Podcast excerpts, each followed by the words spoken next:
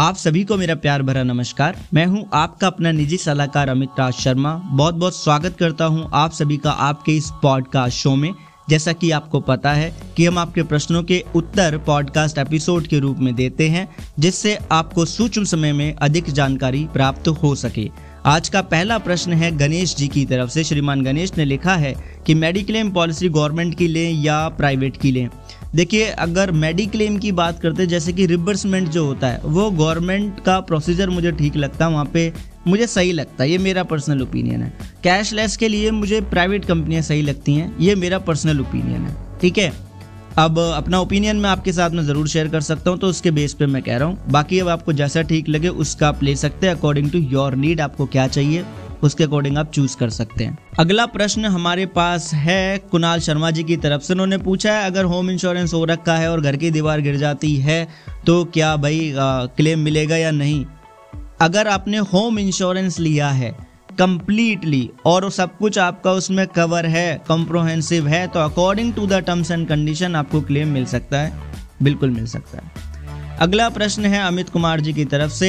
अमित कुमार जी ने हमसे पूछा है कि अगर किसी ने अभी अभी कोई young star health insurance policy family floater के रूप में अगर लिया है और तीन महीने का उनका बच्चा है तो क्या अंडर द कवर कर पाएँगे?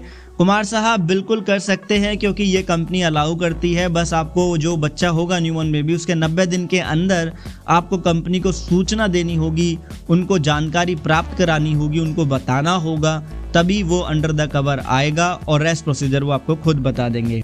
अगला जो प्रश्न है हमारे पास वो है, स्नेहन गुंशु की तरफ़ से ये पूछ रहे हैं कि मैं यंगस्टार पॉलिसी लूँ या आई हेल्थ अब देखिए सर आप कोई भी ले सकते हैं, क्योंकि अगर मैं आपको ओपिनियन दूँगा तो फिर बहुत से लोग आएँगे, बोलेंगे पेड पॉडकास्ट पेड वीडियो ठीक है? तो मैं आपको यहाँ पे जर्नल सा एक आंसर दे देता हूँ।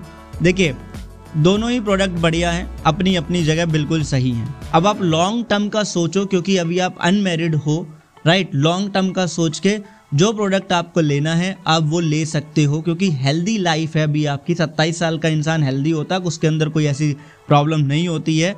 तो कोई भी प्लान ले लो, इस केस में तो दोनों ही वर्क करने वाले हैं सही तरीके से। अगला प्रश्न है सुनील कुमार जी की तरफ़ से, पूछ रहे हैं, मैंने पचास लाख का टर्म इंश्योरेंस लिया है, क्या मैं और पचास लाख का टर्म प्लान ले सकता हूँ?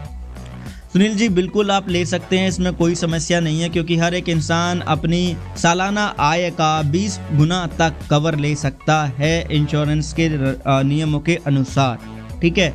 तो यही थे आज के प्रश्न, जिनके उत्तर मुझे आपके साथ साझा करने थे। और फिर से कहना चाहूँगा, जिनको भी लगता है हम पेड इन्फॉर्मेशन जानकारी प्राप्त करते हैं, आप हमारे थ्रू और हम पैसे लेके इन्फॉर्मेशन आपके साथ में शेयर करते हैं तो आप इसी वक्त जा सकते हैं, अलविदा कह सकते हैं। बस अपना ध्यान रखिएगा, भगवान आपको तरक्की दे और शुद्ध बुद्धि भी दे, क्योंकि हर चीज़ बिकाऊ नहीं होती।